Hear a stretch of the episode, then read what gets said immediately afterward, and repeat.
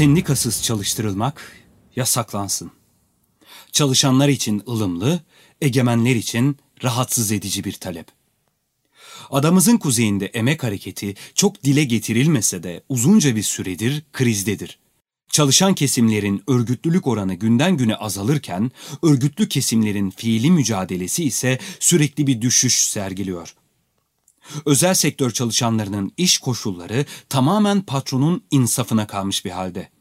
Düşük maaşlar, geç ödenme, düzensiz çalışma saatleri, yatırım eksiklikleri, angarya çalıştırılma, keyfi işten durdurulma ve benzeri. Bunlar özel sektör çalışanlarının büyük bir bölümünün sürekli yaşadığı problemler.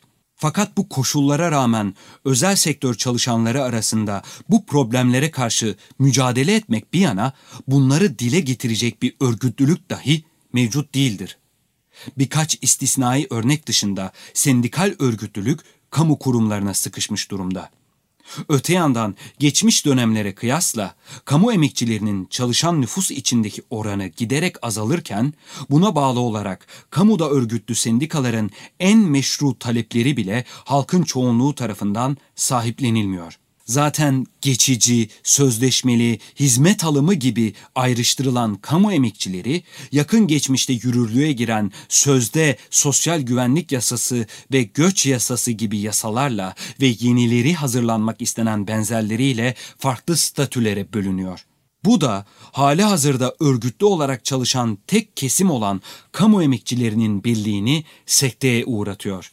Tüm bunlara ek olarak egemenler Kıbrıslı Türk halkını üretimden koparmalarının sonucu olarak kendi yarattıkları memur düzeni üzerinden çalışanlar arasında memur özel sektör ayrılığını körüklüyor ve en genel anlamda çalışan kesimlerin ortak mücadele kanallarını kapatıyorlar. Bu olumsuz durum çalışma koşullarının kötülüğünden ötürü çoğunlukla özel sektör çalışanlarından kamu çalışanlarına doğru yaşanıyor kamudaki yozlaşma bilhassa hükümetler tarafından sözde sorun çözmek gerekçesiyle dillendirilse de esas olarak emekçilerin öfkesini sermaye yerine birbirine yönlendirmesi amacıyla ortaya atılıyor. Bunlara ek olarak kayıt dışı çalışma biçimiyle yine sermaye lehine bir durum yürürlükte. Zaman aralığı farklı olmakla beraber geçici sürelerde adanın kuzeyine çalışmak için gelen çeşitli ülkelerden göçmen emekçiler özellikle fizik gücüne dayalı işlerde en ağır şartlarda sosyal yatırımları yapılmadan çalıştırılıyor. Ve bu işçiler Kıbrıslı Türk emekçilerin insanca yaşayabilecek bir maaş, sigorta, ihtiyaç sandığı yatırımı gibi hak taleplerine karşı sermaye tarafından koz olarak kullanılıyorlar. Böylece emekçilerde oluşan haklı öfke sınıf temelinde sermayeye yönelmek yerine coğrafi köken temelinde yine birbirine dönüyor. Bu da göçmen ve Kıbrıslı Türk emekçiler arasında yapay bir ayrım yaratıyor. Mevcut durumun emekçilerin birliği ve mücadelenin geleceği üzerinde sebep olduğu tahribatları eleştirirken, krizin sebeplerini irdelemeden sadece sonuçlarına odaklanan bir anlayıştan krizin aşılmasına yönelik çözümlemeler ortaya koyması beklenemez. Dolayısıyla tespitini yaptığımız gerçekliğin doğmasına ve bugünlere gelmesine neden olan koşulları özenle ele almalıyız. Bu duruma nasıl gelindi? Bugünkü duruma elbette bir anda gelinmedi. Kıbrıslı Türk halkı Ankara hükümetlerinin, yerli ve yabancı sermayedarların, işbirlikçi hükümetlerin, kısacası egemenlerin farklı zamanlarda uygulamaya koyduğu ekonomi politikalarını da kapsayan ve günümüze değin ulaşan bir süreç neticesinde üretimden bilinçli olarak koparıldı. Bu realite hayatın her alanında, toplumun farklı sınıflarında, katmanlarında birçok anomali yaratmıştır üretimin yok denebilecek kadar az olduğu, Türkiye'den ithalatın başat ekonomik faaliyet halini aldığı koşullarda sermaye birikimini mevcut yapı üzerinden sağlayan kesimlerin semirmesi, semiz olma halinin zaruri neticesi olarak da hayatımıza yön veren siyaset dahil hayatın pek çok alanında yer işgal etmesi kaçınılmazdı. Bizi bu duruma getiren süreci iki genel başlık altında değerlendirebiliriz. Bir, egemenlerin Kıbrıslı Türk emek hareketine yönelik politikaları. 2. Kıbrıslı Türk Emek Hareketi'nin egemenlerce uygulanan politikalara karşı mücadele biçimleri. Ancak bu iki kesimin karşılıklı ilişkisi yani mücadelesi mekanik bir şekilde ele alınamaz. Egemenler ve emek hareketi arasında süreklilik arz eden bu mücadele iki tarafın ortaya koydukları tavırlarla sürekli birbirlerini etkileyen ve belirleyen bir seyirde yaşandı ve yaşanmaya da devam ediyor. Egemenlerin emek hareketine yönelik saldırıları Kıbrıs'ta uzun yıllar süren toplumlar arası çatışma ortamının ardından 1974 sonrası adanın kuzeyine yerleştirilen Kıbrıs'ta Türk halkı, Kıbrıs Cumhuriyeti'nden kalan küçük ve orta ölçekli sanayi kuruluşlarının Sanayi Holding adı altında birleştirilmesiyle ada için yoğun sayılabilecek bir üretim faaliyetine kavuştu.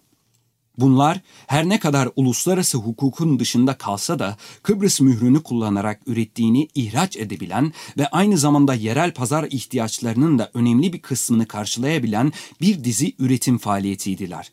1940'lı ve 50'li yıllarda madencilik ve atölye tarzı üretimlerin ardından Kıbrıslı Türk halkının içinden ilk defa kitlesel bir işçi sınıfı filizlenmekteydi üretim ve üretim süreçleri içerisinde geliştikçe kendine olan güveni büyüyen ve örgütlenen işçi sınıfı egemenler için günden güne büyüyen bir tehdit olmaya başlıyordu. Çünkü 1974 sonrası Kıbrıs'ın kuzeyinde oluşan yapıyı kontrol eden Ankara hükümetlerinin Kıbrıs'a bakışı askeri olarak kurulan bağımlılık ilişkisinin ekonomik de bir nitelik kazanmasıydı ve bu yönde planlarını hızlıca icraata geçirdiler. Kıbrıslı Türklerin 1974 sonrası para birimi olarak Türk lirası kullanmaya mecbur bırakılması bu yöndeki etkili adımların ilkiydi. Bunu takiben kısa bir sürenin ardından Sanayi Holding'e ait onlarca fabrika 90'lı yılların ortasına kadar süren bir süreçte tek tek kapatıldı ya da peşkeş çekildi. Dönemin TC Başbakanı Turgut Özal adadaki üretimin durdurulmasını bir meziyetmiş gibi anlatırken Türkiye'nin Kıbrıslı Türkleri rahatça besleyebileceğini müjdeliyordu. Bu icraatlar ekonomiye katkısı tartışılmaz olan kurumların bilinçli bir şekilde zarar ettirilmesi ve kapatılmasıydı. Bu henüz emekleme aşamasında olan Kıbrıslı Türk işçi sınıfı için çok büyük bir darbe oldu.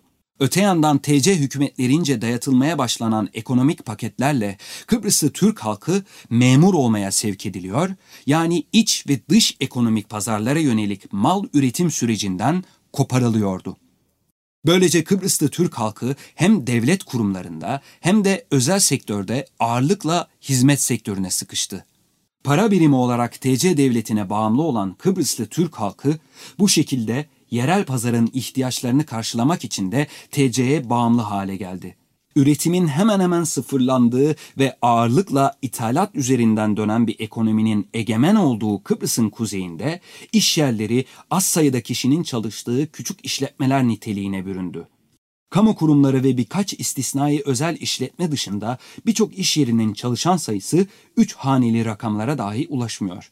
Bu durum özellikle özel sektörde çalışanlar açısından klasik bir patron ve çalışan ilişkisi yerine ekmek yediren usta ve ona sadık olması gereken çalışanı gibi bir algı yaratıyor. Çalışan sayısının görece daha fazla olduğu iş yerlerinde ise örgütlenip hak aramak uç bir seçenek olarak görülerek hesaba katılamıyor. Böylece Kıbrıslı Türk emekçilerinin bölünmüş ve dağınık hale gelerek beraber hareket etme olanağına büyük bir darbe vuruldu ve vurulmaya da devam edilmektedir. Egemenlerin bilinçli politikalarla yarattığı bu koşullar emekçilere karşı bir argüman olarak da kullanılıyor.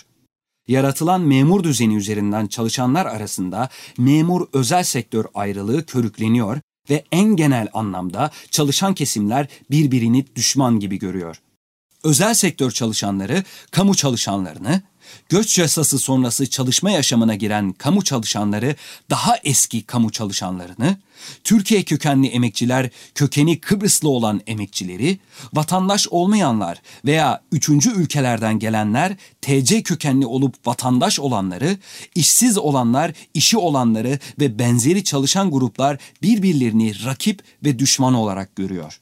Bu şekilde emekçiler haklı öfkelerini egemenler yerine birbirlerine yöneltiyor ve egemenler emek düşmanı politikalarını karşılarında çok güçlü bir karşı çıkış bulamadan rahatça icraata geçiriyorlar. Tüm bunlara ek olarak özellikle AKP sonrası Kıbrıs'ın kuzeyinde de yoğun bir biçimde uygulanmaya başlanan neoliberal politikalarla halkın yaşam koşulları daha da kötüleşiyor taşeronlaştırma ve benzeri çalışma biçimleriyle çalışanlar arasında hali hazırda var olan bölünmüşlük katmerlenirken, özelleştirme ve piyasalaştırma gibi politikalarla kamu yararına kurulan kurumlar sermayeye veriliyor ve halkın en temel hakkı olan hizmetler piyasa ilişkileri içine çekiliyor eğitim, sağlık, ulaşım ve benzeri gibi halkın haklarının paralı hale getirilmesi bölünmüş bir şekilde gittikçe yoksullaşan halkın yaşamını daha da zora sokuyor. Üstelik tüm bunlar halkın zihinsel yapısında da dönüşüm yapılarak gerçekleştirilmek isteniyor.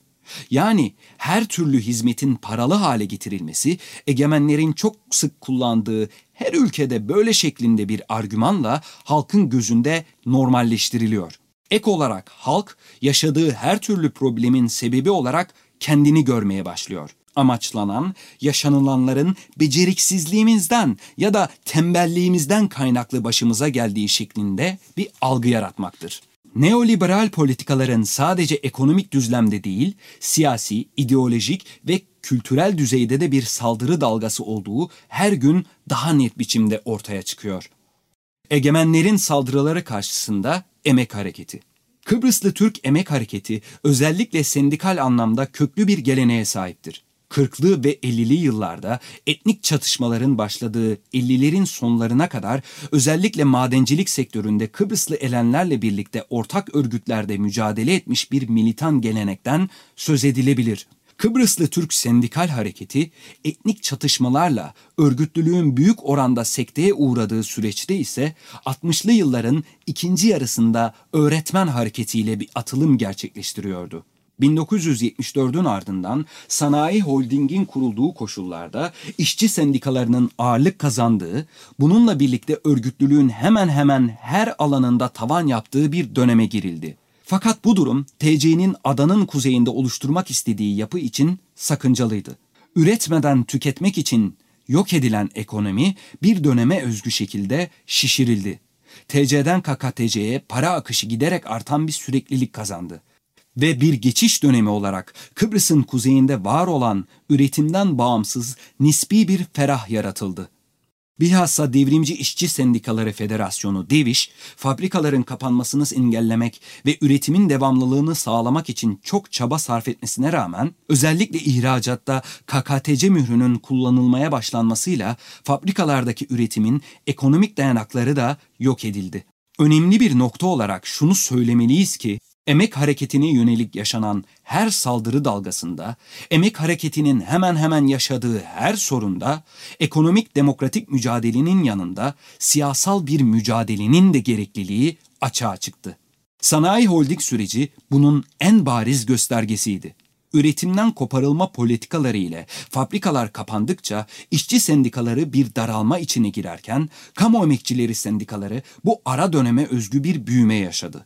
Bu büyüme ile beraber emek hareketinin sendikal ekseni kamu çalışanlarına kaydı ve yaygınlaşan biçimiyle rakam olarak az sayıda kişinin çalıştığı özel sektördeki iş yerleri sendikal gündemden koptu.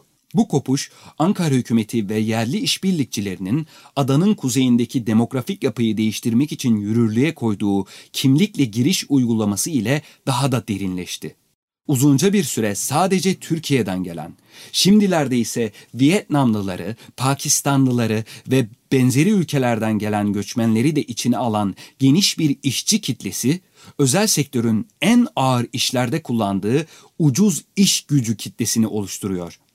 Kıbrıs'ta mevcut politik durum yüzünden bu işçi kitlesiyle Kıbrıslı Türk Emek Hareketi arasında emekçilerin bilinçli bir şekilde yaratmadığı fakat kimsenin de yıkmak için çaba harcamadığı kocaman bir duvar var. Teorik olarak özel sektörde sendikalaşmanın gerekliliğini savunmasına rağmen gündelik yaşamda bu yönde bir pratik yaratamayan sendikalar örgütlenme ufkunu mevcut yasa ve alışılagelmiş çalışan profilleriyle sınırlandırdı. Ancak bu örgütlenme biçiminin günümüz çalışan kitlelerini kapsayamadığı ve mücadelenin ihtiyaçlarına cevap veremediği açık. Daha iyi bir iş için kamu sınavına giren emekçiler sınav listelerinde adının çıkması yüzünden bile işinden atıldıkları koşullarda çalışıyor. Güvencesizliğin bu kadar yaygın olduğu özel sektörde ise emekçilerin kendiliğinden bir örgütlenme sürecine girmesi çok zor. Sendikalar ise mevcut mücadele biçimleriyle duruma müdahil olamıyor. Bu durum egemenlerin çok iyi bir şekilde kullandığı, sendikaların halktan kopuk, sadece kendi çıkarlarını savunan ayrıcalıklı bir zümre olduğu algısının zeminini yarattı. Özel sektör çalışanlarının kamuda örgütlü sendikalara yönelik öfkesi de buradan kaynaklanıyor. Egemenlerin yarattığı algı ile özel sektör çalışanları maruz kaldıkları kötü şartların yarattığı öfkeyi koşulları yaratanlar yerine daha iyi koşullara sahip olan kamu çalışanlarına yöneltiyor. Kamuda örgütlü sendikaların kendi alanlarına sıkışmış mücadeleleri de egemenlerin bu çabasına epeyce yardımcı oluyor. Halbuki çalışan kitlelerin çeşitli biçimlerde bölündüğü neoliberal dönemlerde toplumun bütününden kopuk mücadele biçimlerinin başarısız olduğu bütün dünyada karşılaştığımız bir gerçekliktir. Üstelik çalışanların bu bölünmüşlüğüne Kıbrıs'ın kuzeyine özgü üretimden koparılmışlık da eklenince mevcut sendikal yolun çıkmaz sokakta olduğu açığa çıkıyor. Emekten yana olan örgütler için acı diye niteleyebileceğimiz durum özet olarak şöyle en zor koşullara sahip olan özel sektör çalışanlarının sendikalarla hiçbir teması, doğası gereği emekçilerin hakları için mücadele eden sendikaların da özel sektör çalışanlarını örgütlemek gibi bir çabası yok. Diğer bir deyişle toplumun maaş ve hak anlamında en yoksulları ve en yoksulları ile sendikaların hiçbir bağı yok. Hal böyle olunca sendikaların en meşru talepleri bile özel sektör çalışanlarınca meşru görülmüyor. Öte yandan sendikaların ve emekten yana örgütlerin büyük direnişlerine rağmen işbirlikçi hükümetlerce yürürlüğe sokulan göç yasası ve sosyal güvensizlik yasası gibi yasalarla kamu emekçileri arasında dahi farklı haklara sahip çalışan profilleri yaratıldı. Dolayısıyla farklı pozisyonları gereği farklı talepleri olan kamu emekçileri arasında dahi bir sendikal meşruluk krizi doğuyor. Sosyal devlete özgü sendikalar ve hükümet arası diyaloğa dayalı mücadele biçimleriyle yola devam eden sendikalar ise mevcut durumun ihtiyaçlarına cevap veremiyor. Çünkü hukuk nezdinde emekçiler lehine olan tüm yasalar bir bir kaldırılıyor ya da kaldırılmasa bile uygulanmıyor. Sanayi Holding gibi kapatılan kurumlardan biri olan Kıbrıs Türk Hava Yolları emekçilerinin aylarca süren mücadelesi çalışanların başka devlet dairelerine aktarılması hedefiyle sınırlandı. Mevcut durumda en fazla kısmi ve geçici bir kazanım olan devlete alınma, genel çerçevede ise sermaye lehine bir şekilde kamu kurumlarının kaybedilmesini engelleyemiyor.'' Benzer bir süreç henüz yaşanmamış olsa bile telefon dairesi ve elektrik kurumu içinde tehlike ortadadır. Bu süreçler sendikal hareketin ekonomik mücadelede yaşadığı sorunların siyasi bir eksiklik de barındırdığını gösteriyor. Son yılların en kitlesel eylemleri olan toplumsal varoluş mitingleri de bu dertten muzdaripti. Tersi bir durum da sendikal hareket içerisinde yaygındır. Sendikaların bir kısmı ekonomik demokratik mücadelenin siyasi ihtiyaçlarından ısrarla kaçarken bazıları ise ekonomik demokratik mücadeleyi hafife alarak siyasi mücadeleye aşırı ve zamansız bir yığınak yapıyor. Sendikaların toplumda yaşadığı meşruluk krizi var olan yasaların uygulanmamasında bir etken kitlesi sendika yönetim kurulları ile sınırlı eylemler, basın açıklamasından öteye gidemeyen tepkiler emekçileri harekete geçirmiyor. Bir örnek olarak kitlesel eylemlerin gerçekleştiği bir sürecin ardından göç yasasına karşı mücadele tüm meşruluğuna rağmen yavaş yavaş sönümleniyor. Hatta yasayı geçiren partinin sendikalar tarafından ziyaret edildiği koşullarda itibarını bile yitiriyor son yıllarda istisna yaratan süreçlerden biri olarak Lefkoşa Belediyesi emekçilerinin militan mücadelesi emek hareketinin ihtiyacı olan meşruluğa dair bir örnek olarak verilebilir. Belediye emekçilerinin mücadelesini militan kılan etkenlerden biri de yaşadıkları koşullarda halkın da onların yanında saf tutmasıydı. Sendikalı çalışanlar bile fiili mücadeleden uzak dururken sendikalar ise sayısı çalışan nüfusun oranına kıyasla gittikçe azalan kamu emekçilerini yılbaşında dağıttıkları hediyelerle, indirim anlaşması imzaladığı otel ve hastanelerle kendilerine bağlamaya çalışıyor. Bir başka deyişle günü kurtarmaya çalışıyor. Kısacası sendikaların çalışanlar arasında yaşadığı meşruluk krizi günden güne derinleşirken emek ve sermaye arasında mücadelede emeğin eli sürekli zayıflıyor. İş yeri ve iş kolu sendikal anlayışının sürekli daraldığı koşullarda çalışan kitlelerin çoğunluğunu kapsayacak meşru talep ve mücadele biçimleri gelişmedikçe de bu kriz sürecek gibi. Bu krizi nasıl aşabiliriz? Hiçbir sorunun evrensel yani her duruma uygun bir çözümü yoktur. Her sorun onu yaratan koşullar içerisinde incelenmeli ve çözümü de yine bu koşullara göre aranmalıdır. Buraya kadar Kıbrıslı Türk Emek Hareketi'ni ve yaşadığı sorunları incelerken izlediğimiz yöntemi çözümü içinde kullanacağız. Şabloncu bir mücadele anlayışı yerine mevcut koşullardan nasıl çıkabileceğimizi tartışacağız yani genel sol söylemlerle çalışan kitlelerin gündelik yaşamına dokunamayan soyut tartışmalar yerine onları somut talepler üzerinden birleştirebilecek mücadele biçimlerini yaratmalıyız. Bağımsızlık yolu olarak süre gelen durum yani düzen değişmedikçe özel sektör çalışanlarının kendiliğinden örgütlenmesinin neredeyse imkansız olduğu tespitinden hareketle 10 kişiden fazla çalışanı olan patron ve hisse sahiplerinin sendikasız emekçi çalıştırması yasaklansın talebi üzerinden şekillenecek bir sendikalaşma mücadelesinin günün sorunlarına cevap verebileceğini düşünüyoruz. Böyle bir talebi tartışmaya başlamadan önce şunu açıkça ifade etmeliyiz ki hiçbir yasal düzenleme hakları için mücadele eden bir kitle olmadan hak gasplarını önlemek anlamında yeterli değildir. Bu özellikle içinde olduğumuz neoliberal dönem için geçerlidir. Dolayısıyla çalışanların haklarını savunan yasaların garantisi hakları için mücadele eden kitlelerdir. Bu anlamda emek hareketinin krizine bir çözüm olarak önerdiğimiz yasa talebi, bu talebi yükseltecek olan emekçilerin mücadelesiyle bir anlam taşıyacaktır. Bunu belirttikten sonra neden böyle bir talebin emek mücadelesine ivme katabilecek potansiyele sahip olduğunu açıklayalım. Yazının öncelikli bölümlerinde ayrıntılı biçimde açıklandığı gibi farklı farklı statülerde çalışan kesimlerin birlikte hareket edecek bir birlikteliğe sahip olmaması emek hareketinin elini zayıf kılıyor çalışan kitlelerin birlikte mobilize olmamasının sebebi ise geniş emekçi kesimlerin beraber dillendirebileceği taleplerden yoksun olması. Özellikle özel sektör çalışanları bu durumun en büyük mağdurudurlar. Soyut bir düzlemde tüm emekçiler birleşsin gibi slogandan öteye gitmeyen söylemler pratik anlamda emekçiler arasında hiçbir karşılık bulamıyor. Fakat çalışanların hayatlarına daha somut bir hedefle dokunmaya çabalamak bambaşka bir etki yaratacaktır. İşte 10 kişiden fazla çalışanı olan patron ve hisse sahiplerinin sendikasız emekçi çalıştırması yasaklansın talebi bu anlamda gayet somut bir taleptir. Çünkü çalışma koşulları kötü olduğu halde hiçbir şekilde sesini yükseltemeyen özel sektör çalışanları sendikalı olduğu koşullarda sorunlarıyla ilgili sesini yükseltebilecektir.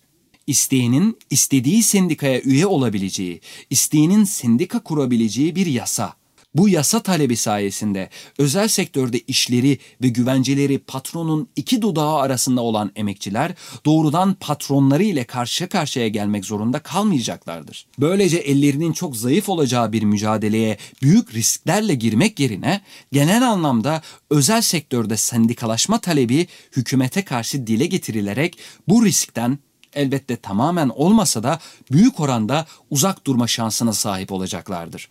Öte yandan bu yasa talebi özel sektör ve kamu çalışanlarının uzun bir zaman sonra ortak dillendirebileceği yegane taleplerden biridir. Bu açıdan da sendikasız çalıştırılmama talebi özel sektör, kamu çalışanı, vatandaş, göçmen ve benzeri kimlikler üzerinden bölünmüş olan emekçi kitleleri birleştirebilecek potansiyele sahiptir. Çünkü en kötü sendika bile kayıt dışı çalışmanın önünde engeldir. Bu da vergi, sigorta ve benzeri kalemlerde artış sağlar ve haksız rekabeti önler. Emekçiler düşük maaşlarla angarya çalıştırılmaya karşı örgütlü bir şekilde ses çıkarabilir. İş kazalarının önlenebilmesi için alınması gereken önlemler sendikalı bir iş yerinde çok daha kolay dile getirilebilir. Sendika kaza, sakatlık, ölüm gibi emekçilerin maruz kaldığı olumsuzlukların engellenmesinde önemli bir rol oynar. Kadın emekçilerin taleplerinin gündeme gelmesi sendika ile mümkündür. Kreş, emzirme odası, aylık mazeret izni ve benzeri konularda örgütlü kadınlar sendikal şemsiyenin altında sorunlarını işini kaybetme korkusu olmadan dile getirebileceklerdir.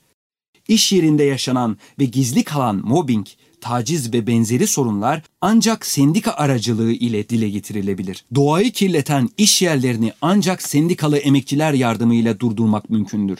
Sendika sadece çalışanların değil, tüm halkın gözü kulağıdır. Kardan başka amacı olmayan patronların karşısında sendika doğa dostu, halkın çıkarlarının bekçisidir. Bilindiği gibi bugün liberaller hatta egemenler ve sermayedarlar bile sendikalara saldırabilmek için kamuda örgütlenmek değil, özel sektörde örgütlenme gerekli argümanını sıkça dile getirmektedirler. Özel sektörde sendikalaşmanın somut bir talep olarak gündeme gelmesi bu kesimler için bir turnusol işlevi görecektir. Bu talep yükseldiğinde kendi çıkarları gereği bir anda çark ederek aslında özel sektörde sendikalaşmanın yanlış olduğunu savunmaya başlayacaklar. Böylece bu kesimlerin de foyası ortaya çıkmış olacak ve kimin hangi tarafta olduğu daha net anlaşılacaktır. Aynı şekilde bu somut talep meşruiyet krizi içindeki sendikalar içinde bir turnusol görevi görecek ve sendikaların gerçekten de tüm emekçi kesimleri kucaklamak adına mücadeleye hazır olup olmadıklarını gösterecektir. Bu mücadele ile beraber mevcut kamuya sıkışmış ve zümresel çıkarlarla sınırlı sendikal anlayış yerine neoliberal döneme uygun üyesinin talepleri için mücadeleyi toplumsal taleplerle harmanlayabilen bir sendikal mücadele içinde kapı aralanmış olacak çalışanların sendikalaşması ucuz iş gücünü engelleyebileceği gibi kayıt dışı çalışma biçimlerinin azaltılmasında ve yerli istihdamın artırılmasında önemli rol oynayacaktır. Çünkü yerli istihdamın düşük olmasının sebeplerinden biri de özel sektörün ortalama bir yaşam sağlayacak çalışma şartlarını sağlayamamasıdır. Bu yüzden Kıbrıs'ta Türk genç emekçiler çözümü hakların giderek kırpılsa da cazibesini henüz yitirmeyen kamu kurumlarına girebilmekte ya da göç etmekte buluyorlar. Peki böyle bir yasa geçse bile patronlar kendi çıkarlarına olan koşulları yine de sağlayamazlar mı? Evet sağlayabilirler. Sarı sendikalar kurdurup çalışanları bu tarz sendikalara üye olmaya zorlayamazlar mı? Evet yapabilirler. Fakat mevcut durumda asgari bir örgütlülük yaratmak dahi çok önemli bir kazanım olacaktır. Ve çalışanların özgürce sendikasını seçebilme mücadelesi artık örgütlü bir şekilde verilebilecektir. Bu yasa talebi çalışan kesimler tarafından güçlü bir şekilde sahiplenilse bile hükümetlerin böyle bir yasayı kolay kolay kabul etmeyeceği açık. Fakat mücadelenin ilk etapta özellikle özel sektör çalışanları arasında bir farkındalık yaratması, konunun kamuoyunda tartışılır hale gelmesi, çok açık olmasına rağmen hiç sözü edilmeyen bir sorunun emekçiler için somut bir gündem haline gelmesi çok önemli. Emekçilerin lehine, sermayenin aleyhine olacak böylesi bir talep, sermayenin ve hükümetlerin kendi çıkarlarına ve pozisyonlarına göre kullanmak istedikleri hukuk engeli ile de karşılaşacaktır. Özgürlükler çağında zorunlu sendikalaşmanın insan hak ve özgürlükleriyle bağdaşmayacağı, örgütlenme hakkının engellenemeyeceği gibi zorla da kullandırılamayacağı gerekçeleri muhakkak ileri sürülecektir. Oysa hukuk da uzlaşmaz emek sermaye çelişkisinin şekil verdiği bir mücadele alanıdır ve gelişip değişmektedir. Bu gelişimin hangi kesimin lehine olacağı da mücadelenin seyri belirleyecektir. Yakın tarihte insan haklarından dahi bahsedilmezken tarihsel süreçte bazı temel haklar hukuk aleminde vazgeçilmez olarak kabul edilmiştir zorunlu sendikalaşmanın özgürlüğü sınırlayıcı olmadığı, bilakis özgürleşmeyi sağladığını savunuyoruz. Tıpkı zorunlu asgari ücret, zorunlu sigorta yatırımı, hatta emniyet kemeri takma zorunluluğu gibi. Sendika çalışanın emniyet kemeridir. Yasa talebinde bir alt limit olarak seçilen 10 rakamı ise esnaf olabilmenin sınırı olarak seçilmiştir. Fakat bu rakam %100 doğru olup esnaf olmanın kriteri bir iş sahibinin yanında ondan fazla çalışan olması demek değildir.